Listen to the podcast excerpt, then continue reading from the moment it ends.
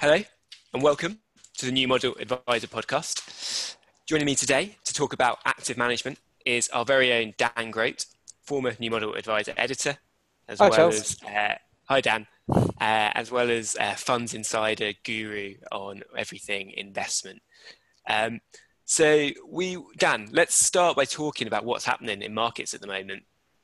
Yeah, well, I mean, obviously, markets sold off very sharply um, as the kind of coronavirus pandemic developed, and uh, particularly when uh, you know economies all around the world uh, went into lockdown. Um, uh, company revenues dried up, um, and we saw you know one of the sharpest sell-offs uh, in history, um, and really markets turned uh, a little bit of a corner. Um, uh, we don't know whether that's going to be um, a long term thing or whether this is a, a, a, bear market rally. But since the middle of March, um, markets have been recovering, uh, particularly in the US, um, and that's been driven uh, by uh, stimulus, both from central banks uh, and from governments. Uh, and in the US in particular, it's been driven by um, the uh, astonishing performance, really, of um, you know what are called the FANG stocks: um, Facebook, Amazon, Netflix, um, Google, which is known as Alphabet, Alphabet. In, um, on the stock market. Um, uh, you know, Amazon in particular has hit sort of new uh, all-time highs um, because it's one of the few companies that can really thrive um, in, Yeah. in this environment when, when It- everyone's stuck at home. it really suits its uh, business model. Um, but is this? You, you said there's some sort of questions about whether it's you know, a long-term recovery or not. I mean, what's what's the general consensus at the moment? Because I've heard managers say, and more- wider economists say that it seems unlikely this is recovery is necessarily going to last into the long run. Yeah, I mean, uh, you know, and I've heard the, the, the same sort of stuff um, from uh, fund managers, uh, but also just from um, you know the, the, the retail investors that, that make up our readership. Uh, if you look at the comments Mm. underneath the, the daily market reports, um, there's just a widespread kind of astonishment, really, that um, stock markets aren't further down than they are. And I guess everyone's looking towards um, you know the stock market response to the financial crisis because that's the most um, kind of recent crash before this Yeah. one that we have to go on um, when you know markets broadly halved uh, and we're nowhere near that um, uh, at the moment. Um, so it really, de- you know, where the market goes from here um, really depends on the uh, the length of uh, uh, of the shutdowns. Um, so um, we pretty much know that the global economy is going to go into uh, recession, uh, but it just depends how long that recession is. Whether we get uh, you know a short, sharp V-shaped recovery uh, in in global economies, um, whether it's a longer, sort of drawn out U-shaped one. I mean, the one that um, I, I've seen a number of kind of fund managers um, so, sort of um, pin their flag to is, is is like a Nike swoosh kind of uh, Swish recovery. recovery. Where you know we'd obviously had that collapse in um, global economic output, um, and then you'd expect that to recover as economies come out of lockdown, but the recovery will be much longer than the drop was. Yeah, yeah, uh, that that seems to be. I mean, it sounds sounds likely, and it seems to be what a lot of people are saying at the moment. Um, I think before we sort of move on to a little bit more and talking about active and passive funds and how they performed and different sectors, I just wondered if we could talk quickly about the oil price as well, because that seems to be one of the big uh, big stories at the moment in terms of markets and in terms of the economy. I mean, it's just been extraordinary. Um, Yeah. So, um, uh, so earlier this week, um, the oil price in the US fell into negative territory for the first time in history. Uh, traders were essentially paying buyers to take barrels of oil off their hands. Um, now, there are all kind of sorts of caveats uh, uh, around that, um, but it doesn't sort of take away from you know this historic event that we've that we've seen. Um, and broadly, what was happening was this these negative prices were concentrated in one area of the U.S. crude uh, market. Um, this was West Texas Intermediate, and it was specifically the May contract that fell into uh, negative prices. Um, why did that happen? Well, it was because the uh, the contract was due to come up for expiry, Um, if you hold the contracts when the contract expires, that means you take delivery of oil barrels. Now, um, you know, a lot of investors in the oil markets, it's never their intention to actually take physical delivery of oil barrels. So what they yeah. do is they roll on to the next month's contract. Um, that's normally a pretty straightforward thing to do, but it wasn't this time. Um, and you know, what, why wasn't it? Well, um, you look at the uh, collapse in demand for oil um, as global economies have gone into lockdown. Um, there's a huge oversupply, and then specifically in the US market, there's a big problem around containment. Um, so West Texas Intermediate oil that gets piped. It's it's it's a sort of piped oil, unlike Brent uh, European crude, which is transported around in ships and so can be taken to places where there's where there's more demand. Uh, West Texas Intermediate goes to a place called Cushing in Oklahoma, uh, where it's stored, and storage capacity um, in, in in that location is uh, is at a at a massive premium. Um, uh, it's it's running out essentially. Mm. So you had traders, basically uh, uh, traders paying people to take on the barrels to compensate them for the costs that would be involved in having to store it. It's amazing that how such so this whole crisis has exposed these systems actually and how much the economy and the, therefore markets depend on stuff that's very much just in time and uh, not not designed for a big shock like this. Absolutely, and you know, it's it's shone a light on areas of the stock market that maybe we haven't really thought about that much. Yeah, you know, I didn't really, I didn't really know um, when uh, contracts were due for expiry on the all, all markets. I just look on the Reuters terminal, see what the near month contract was, and think, well, that's that's the oil price. Um, yeah. when you get events like this, where there's a massive disparity between the price for a contract that's nearing its expiry and one um, where the expiry is, is, is, a few months away, where you, you, know, you know you notice these sorts of things because such extraordinary strain is being placed on um, on stock markets.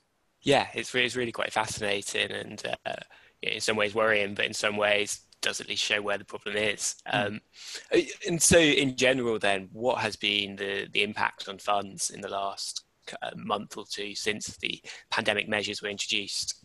Uh, well, bad as, as, yeah. as, you'd expect, um, and you know broadly, um, you, you know, shares are, shares are down a lot. So funds that invest in shares are down a lot. Bonds aren't down by as much, so the funds investing in them aren't down by as much. Uh, and particularly conservative areas of the bond market, like government bonds, uh, um, have held up much better. In some cases, have rallied. So funds investing there have done done okay. Um, but I guess when you break down that picture a little more, um, uh, you can see uh, certainly in, the, in, in, terms of funds that are investing in shares, there's a, a massive disparity between those that take a, a value approach.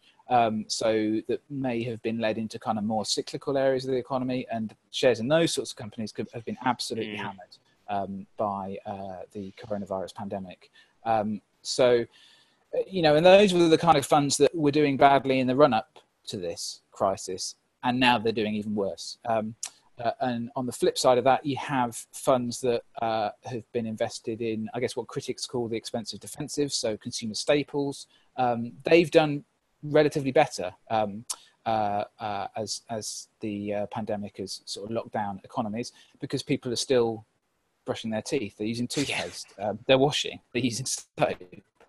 Um, you know, if, if, if a particular company makes hand sanitizer, it's doing all right out of all this. Um, and then uh, beyond that, technology stocks, any fund that is invested heavily in, in technology stocks has, um, has done well. And I guess the most uh, obvious and famous example of that in the UK is Scottish Mortgage, the UK's biggest investment trust, the only hmm. investment mm. trust that this is on the FTSE 100. And it's one of only nine stocks on the you know the UK blue chip index that is in positive territory this year, uh, and that's you know thanks in no small part to its largest holding, Amazon, which has um, which has been soaring. Out of interest, what are the other eight stocks? Can you remember? Uh, I off the top of my head, no is the short answer, but I think I did have that, and no, I don't have it up. Polymetal is, polymetal, polymetal is, is the best performer. I know that. Okay. And Ocado. Okay.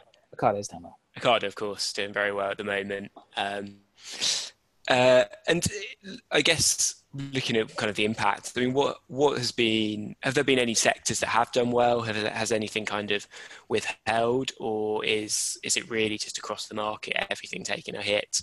Uh, well, technology, consumer staples, yeah. they've done well. Uh, and if you look at areas that um, have done particularly badly, it's uh, you know it's what you'd expect really. Um, so uh, on the UK stock market, it's the travel and leisure sector um, in particular that have been hammered. Um, mm. Airlines, for obvious reasons, have sold off massively. Uh, the hotel sector, uh, pub companies. Um, it, it, I mean, it's if you look at the areas of the common uh, of the economy that have been hit the hardest by this lockdown. So uh, shops that have closed, um, bars and restaurants that can't bring in customers, uh, you know, it's the shares of the company, companies that are operating them uh, that have fallen the furthest.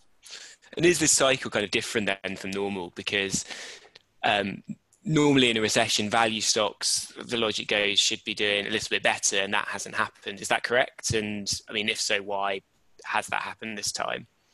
Yeah, I mean, value stocks, they did well, uh, certainly in the kind of recovery from uh, the the financial crisis, mm. And value managers now will be hoping that a similar sort of situation replicates itself. Um, you know, uh, if you look at uh, the funds that have done well, uh, that aren't in those sort of value sectors, uh, and that are in kind of consumer staples and um, and technology, so you know, Fundsmith would be um, the prime example, the UK's biggest fund. Um, Terry Smith, sort of in his kind of well, his only real sort of um, message to investors since the, the coronavirus pandemic has um, uh, taken its its full sort of toll on, on, stock markets. You know, he's you know contrasted how he's done with the performance of uh, of, of, value managers, and um, you know reiterated the point that he's long been making that uh, you know if you're going into a recession or a time of stock market stress, then why would you expect companies that are hypersensitive to the uh, performance of the global stock market, um, cyclical stocks as they as they're called, why would mm. you expect them to do better? Um, and you know, uh, and you know, he contrasts that with the sorts of stocks that that he holds, um, where that are involved in uh, the consumer staples sector. So um, and technology. Uh, so consumer staples, you know, the, the, sort of stuff that we that we buy every day uh, and still need to buy, even though we're not allowed outside of our homes.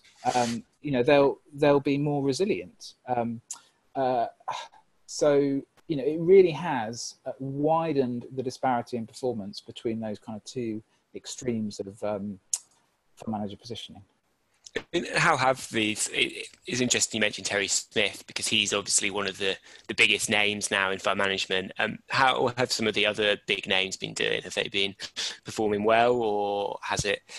Have they taken a dip in the recent crisis?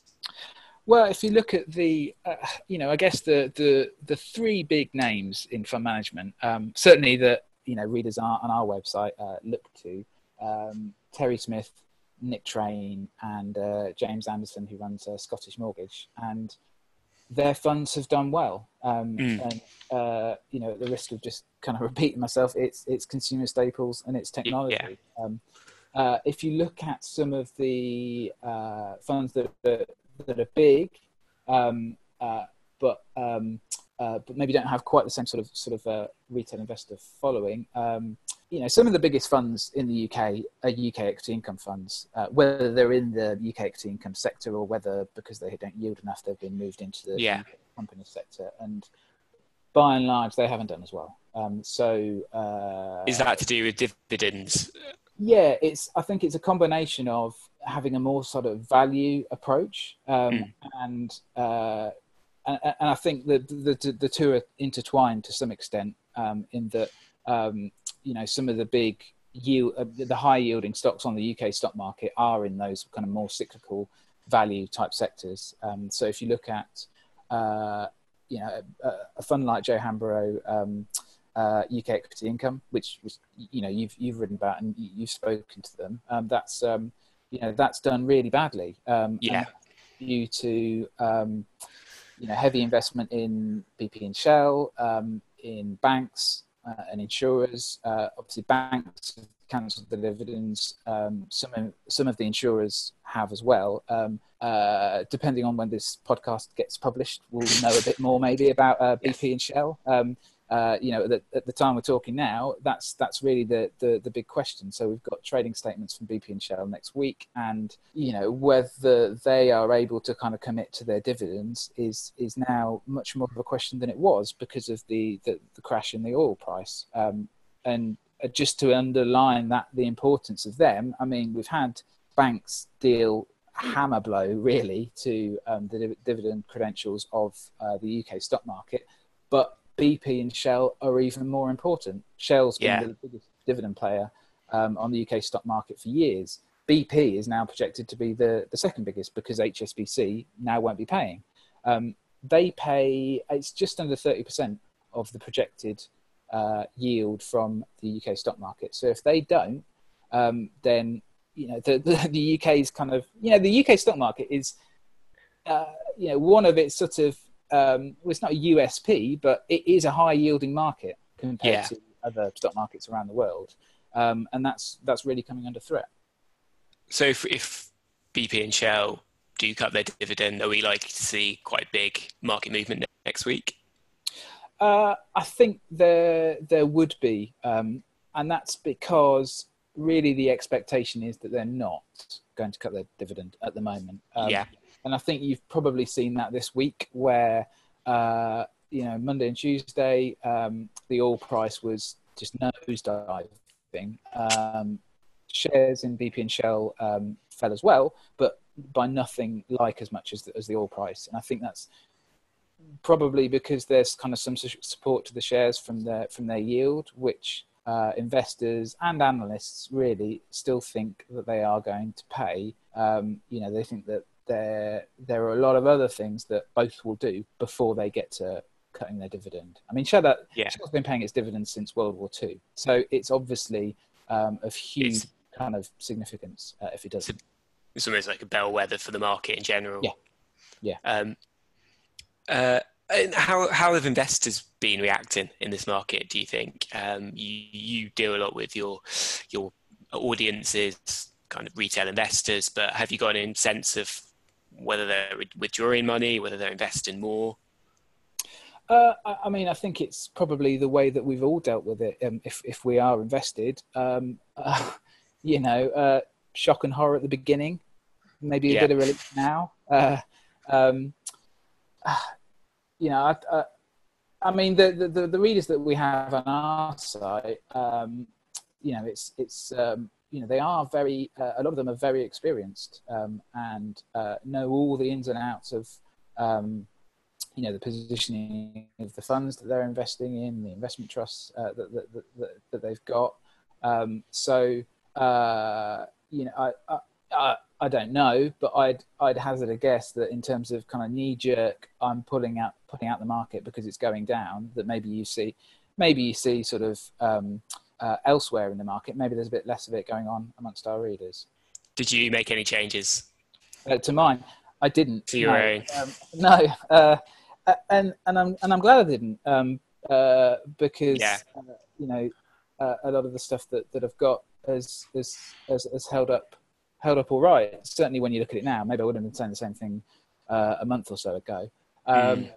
But uh, I think the other reason that I'm glad that I didn't do anything is that it was just really hard um, to do anything um, when stock markets were at their most volatile. Um, you just at the run, you run the risk of being whipsawed. Um, yeah, you know because if if stock markets are going up or down, you know, nine percent in a day, uh, you really got to be quick on your feet if you do see an opportunity um, to move out of one thing and into the other, uh, you know, without sort of missing out on something happening in between. Yeah, yeah, that does seem to be the tricky thing nowadays, with and particularly with trades happening so quickly hmm. in the same area, but maybe moving on to a wider picture, looking at. And um, the active passive debate is obviously mm-hmm. a big one, and particularly with our our audience of advisors.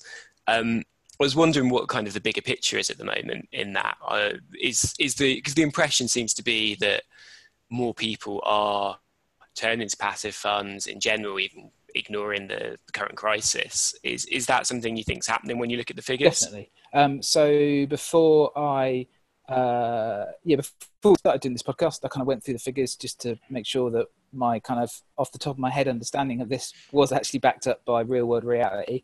Um, and yeah, broadly, the picture is uh, that um, passives are most definitely on, on, on the rise. So if I just look at the figures from uh, the Investment Association, um, uh, which uh, kind of compiles um, uh, the sort of buying and selling activity by UK re- retail investors. Um, so passive fund sales overtook active ones for the first time in 2016. Um, they fell back the year after.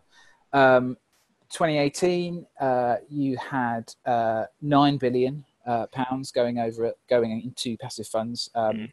Uh, and in contrast, a, a, small outflow from active funds uh, of 1.3 billion.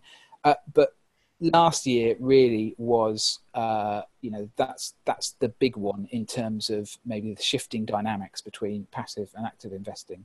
Um, so you had 18.1 billion pounds going into passive funds and 3.1 billion leaving active funds. Wow. Um, so passives make up uh, just under 18% of the market um, or they did at the end of uh, last year but you know, if, if the current trends uh, continue, then then that's going to change um, fairly quickly. Where where does that lead in terms of?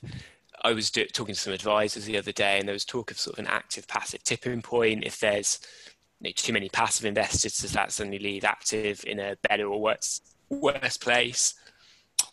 Uh, well, I mean, in terms of a tipping point, um, uh, so in the US, there's there's more. Um, the passive market is bigger than it is here. Mm. Um, uh, I mean, in terms of kind of its proportion. Obviously, it's bigger in terms of uh, absolute numbers. Yes. Um, uh, so uh, it made a passive made up about 36 percent um, at the uh, end of 2018, um, and um, so you have ratings agency Moody's that's predicting that it's going to over passives will overtake actives in the US next year. Um, PricewaterhouseCoopers says 2025. Um, so I guess that's that's the next sort of big tipping point. Well, that's that's the tipping point really um, mm. for passive investment. Um, you know, the, the biggest uh, once the biggest investment market in the world, um, well, and, and the biggest economy in the world, um, you know, favors passives over actives, then that's that's going to be a hugely significant moment. Um, it does seem that it's less. It doesn't have quite the same traction in the UK at the moment. Uh, would would that be fair? I think it does. It's just it's it's um, you know it's, it's a bit sort of earlier on in in, in the curve, mm. um, but um, you know all you need to do is well, it's just basic maths, and if certainly if you look at the last two years, money's leaving active funds and money's going into passive funds. Uh, the amount of money that's going into passive funds is accelerating. The amount of money leaving active funds is accelerating. So uh, you know you put those two things together, and and that you know, we may be, it may take a longer time, but if the current trends continue, then passives will, will, will overtake actives. Um, I guess one thing that's been notable, particularly very recently, um, and as recently as, you know, if you just look at what happened in March, uh, passives are notably stickier as well uh, when you have these kind of really volatile stock markets. So we had the record amount of money leaving uh, UK-based funds uh, in March, uh, 8.7 billion pounds according to Morningstar's estimates. Um, and if you look at uh, equity funds uh, in particular, I'll just bring up the figures. Um, so uh, passive funds, 3.1 billion inflows in mm. March in that horrendous month um, for stock markets, um, and 3.9 billion leaving active funds. Um, wow. Uh, so, and, and, the reason for that is probably because um, you know where you have those sort of regular monthly savings that are set up um, and are much stickier than you know individual decisions to buy into or out of a, a, a fund. Um, they're becoming much more prevalent for passive funds and maybe they they are holding up the active uh, market a, a, a, bit less. So, so it's about kind of how these, almost how the investors almost engaged with the fund, I guess. Mm-hmm. Yeah, I think that's that, that's a part of it. Um, I think in terms of you know where where money is leaving active funds because um, I guess the danger with this is just that you look at it in purely in headline terms, um, hmm. active mm. versus passives. Uh, but actually, if you look at kind of the the the individual sort of fund and sector stories um, in, in, in active, you can kind of build a, a better idea of, of why it's happening.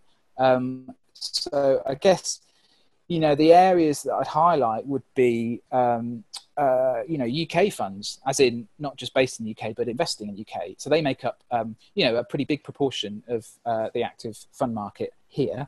Um, you, you, just have to look at which investment association sectors have got the most funds in them, uh, and yeah. Uh, yeah, UK equity income, UK All Companies, they're they're big sectors, and they're both you know sectors that that haven't done that well recently. Um, uh, and you know, Brexit uh, and sort of Brexit uncertainty has been, you know, a large part of that. Um, the UK stock market has been shunned really by uh, overseas investors um, ever since uh, the Brexit vote in 2016, um, and you know hasn't done as well as uh, overseas stock markets. Um, you know, and there was maybe uh, you know, with the sort of fairly um, definitive election result at the end of last year, there was maybe sort of signs of that of that shifting. Um, but then that's just been dealt a hammer blow by what we've seen in the in the markets um, since coronavirus, which has hit yeah. the UK stock market proportionally more than the, the, than others.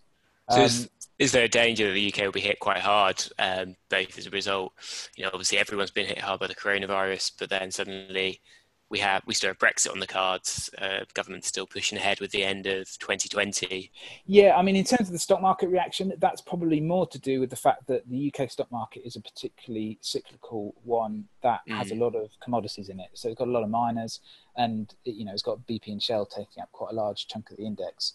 Um, so, you know, when you look at the FTSE 100 versus, um, you know, I don't know, versus the S&P 500 or um, other European markets. Um, you know, it might look like the UK as a as an economy um, is going to do worse than others, uh, but I don't think the stock market's actually saying that. It's saying that you know miners and oil companies are going to do worse. Um, uh, but I guess uh, in terms of um, uh, in terms of the particulars of, of active funds that are, that are, leading to those outflows, um, uh, you know, if you if you then sort of look at um, if you dig into the, the particulars of, of those sectors that have had big big outflows. I mean, uh, you know, amongst kind of UK funds with an equity income strategy, um, you know, the obvious one to look at is is, is Woodford. Um, uh, you know, that that had huge outflows. You know, in, in the months that led up to its suspension last summer, and um, uh, Invesco as well, the funds that he used to run at Invesco, Invesco High Income and, and Income, giant funds um, when they transferred from uh, Neil Woodford to, to Mark Barnett um, yeah. over five years ago. Not so giant now, still big, but a lot of a lot of money has has left those funds as performance has, has deteriorated. Yes, I wanted to quickly ask you um, a little bit about Woodford because obviously you did a lot of the reporting um, on that and revealing some of the issues with the fund and liquidity within it. Mm-hmm. Um, but just kind of broadly at, at, first, do you think that the collapse of those funds and the way they were managed has had a knock-on effect on confidence in active management? Yeah, I think for sure. I mean, um, you know, there's lots of what went on with the Woodford funds that were very particular to those funds. Um, so, uh, you know, unquoted investment, um, not that many funds do that, uh, and uh, for obvious reasons. In that, yeah. you know, if you if you have unquoted companies uh, in a fund that's offering sort of daily, um, you know, that you're allowed to buy and sell daily, um, then then then then you can run into into difficulties if everyone's trying to leave at the same time, which is exactly what happened with with, with the Woodford funds. Um, uh, but you know, not notwithstanding that, I think you know if you see, you know, if you see a fund manager in the headlines that's in the headlines for the wrong reasons, it's going to turn you against, you know, for some people, it will just turn them against fund managers generally. Um, and so, yeah. you know, if you look at, you know, passives, um, I mean, they don't have a fund manager in the same sense. They don't have someone who, who can do, um, you know, something like what happened with with, with the Woodford funds. Um, uh, uh, so I, I think that yeah, that, that's definitely been a factor. Do you think that a lot of the issues that have been raised by that whole um, saga have been dealt with? The stuff like liquidity is the FCA actually not cracking down on that, and is um, our fund managers ensuring that that's part of their their risk profiling, I guess. I think there's definitely going to be more focus on it now. How how couldn't there be really? Yeah. Um, given what happened, um, you know, a comparison to make is between uh, Woodford's fund and his old funds, um, Invesco High Income and Income, um, because they, you know, they've got unquoted companies too, um, uh, or you know, and, and, some of those are a legacy of um, Woodford's management of them. You know, albeit their, um, you know, the proportion uh, of those funds that are invested in, in, unquoted companies is is is less than what Woodford had. Um, mm. You know, by the time that Woodford's fund was suspended, it essentially had twice the amount that you're normally allowed to hold in unquoted companies, um, and it did that by listing some of them in um, in the Channel Islands on on, on Guernsey's stock exchange. Um, so Invesco hasn't had to do that uh, because it doesn't have as much. Um, uh, but you know, so we had um, a couple of weeks ago um, those uh, unquoted companies were written down by sixty percent. Um, and Mark Barnett said that he wanted to sell them. Now, before the, that write down happened, um, the positions were they were approaching that ten percent limit that's because um, it's not because those unquoted companies have done really well. It's because everything else in the fund had done badly. Um, that's you know it's, it's because the the listed portion of the fund uh, had been declining, um, largely down to the poor performance of, of the stocks, but also because people have been pulling money out of the fund, and so it, it's just math that you know that the, the yeah, of that fund just becomes bigger. What, what, do you see then as the sort of the long term picture for active management? Um, we, we, we spoke briefly about how passives there, there, seems to be a tipping point where passive investing will probably overtake it. Are active managers going to die out, or is there still going to be a space for them? Are they going to have to think about new ways of managing money? Yeah, well, I guess um, you know, one of the trends in active management is really for the the big popular funds just getting bigger and bigger. Um, yeah. Uh, so Fundsmith is the obvious kind of example here, where um, okay, it's not quite as big as it was a couple of months ago because of um, what's happened in the markets. Um, uh, but it's it's over 16 billion pounds, um, and it's you know just been consistently consistently growing. Um, it had outflows in March, but that was I think the eighth month of outflows in the fund's entire lifetime. Um, yeah, that's quite been, impressive. Yeah, it's been around more than a decade. Um, so, uh, and, and, and that's been driven by performance, really. Um, uh, and if you look at the areas of the kind of active management world, certainly in the equity kind of space, um, you know, investing in shares that are, that have done well, it's um, you know that kind of concentrated approach. Um, so you know Terry Smith has less than 30 stocks in his fund. Um, Nick Train, um, who has a similar sort of investment kind of strategy, does um, uh, uh, you know he has less than 30 um, in both the uh, Lindsell Train Global Fund that he runs with um, Michael Lindsell and James Bullock, and the UK Equity Fund that he runs by himself. and those you know those funds have done well by backing the areas of the stock market that have done really well so technology yeah. and, and, and, consumer staples um, so do you think by focusing on less than 30 they're, they're they're they're able to does that give them an advantage basically or is it really just to invest in the right right 30 stocks well yeah i mean yeah if you invested in the wrong 30 stocks then you yeah exactly so. but uh but yeah i mean because if you certainly if you're looking at the stock market globally you know one of the issues for for active managers is how do you how do you outperform this rampant US stock market? Um, yeah. So uh, you know, and that's I think that's probably sort of part of um, that's that's helped passive funds enormously uh, because you know if you've got a global tracker, so it's tracking the MSCI World Index. Um, you know, the US stock market makes up uh, pretty much two thirds of that index and the US stock market has performed incredibly well. Um, you know, certainly over the last decade. Um, uh, so, you know, to, to, an extent, you think, well, why, you know, why complicate that? If I'm doing, if all I need to do is buy a global tracker and it does really well, um, why would you look elsewhere? Um, yeah. So, uh, and you know, I guess uh, I, I, am definitely biased towards looking at um, uh, um, sort of the stock market and funds investing in shares. But if we are just looking at that area, then um, to beat that, you need to focus your fund, and it needs to be focused on the right areas. Um, and if you look at the two, you know, if you look at some of the biggest um, funds in, in the UK market, they've done uh, exactly that. And if you look at what's happened uh, as stock markets have crashed with the coronavirus pandemic, they've held up better, and they've held up better than um, than the broader market. They've held up better than than passives.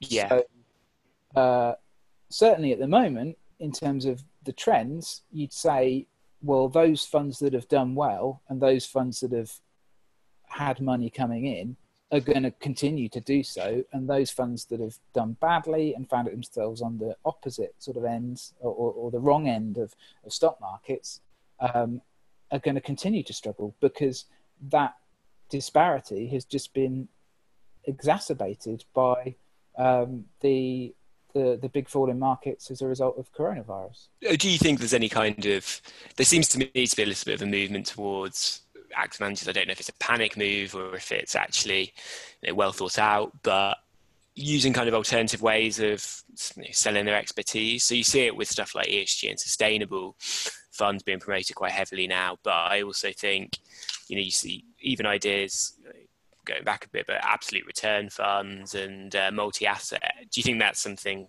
active managers will try and move into more to try and say, look, we're doing something a bit different here for your money? Yeah, and and to be to to just to caveat all this, that's an area of the market that I don't look at as much. Um, yeah. Mainly because uh, you know amongst our readers, they they don't go in for it as much. Um, uh, and I'd say that you know that's that's certainly something that's much more popular in the the kind of financial advisor and wealth manager sort of space. Um, but uh, yeah, if you look at what passives are able to offer you uh, in terms of like a one-stop shop, you know, covering everything that you need, uh, you know, not just shares, but um, but other stuff. It's yeah, it's not as sophisticated, uh, or certainly the you know the the big kind of offerings. And I guess I'd think of you know like Vanguard Life yeah, Strategy. That's the big um, one. Yeah, then it's it's shares and bonds, um, and you know, I'm, I, you know, I'm not saying that that, that that's bad at all. Um, uh, but if you do want something more sophisticated, um, you know, if you want to have um, alternatives in there, property, something like that, um, then you know, active uh, does offer you more um, options, kind of on on, on that front. Um, I mean, I guess the counterpoint to that is, you know, uh, the more sophisticated you get, and you know, you mentioned absolute return funds, um, they haven't, you know, as, as, as a bunch, they haven't done that well. Um, so it, you know, it, it may be that some investors just think, well, actually, shares and bonds will be enough. Yeah, exactly. Well, thank you very much, Dan. That was really interesting. Thank you for listening to the New Model Adviser podcast. If you enjoyed it, please like and subscribe.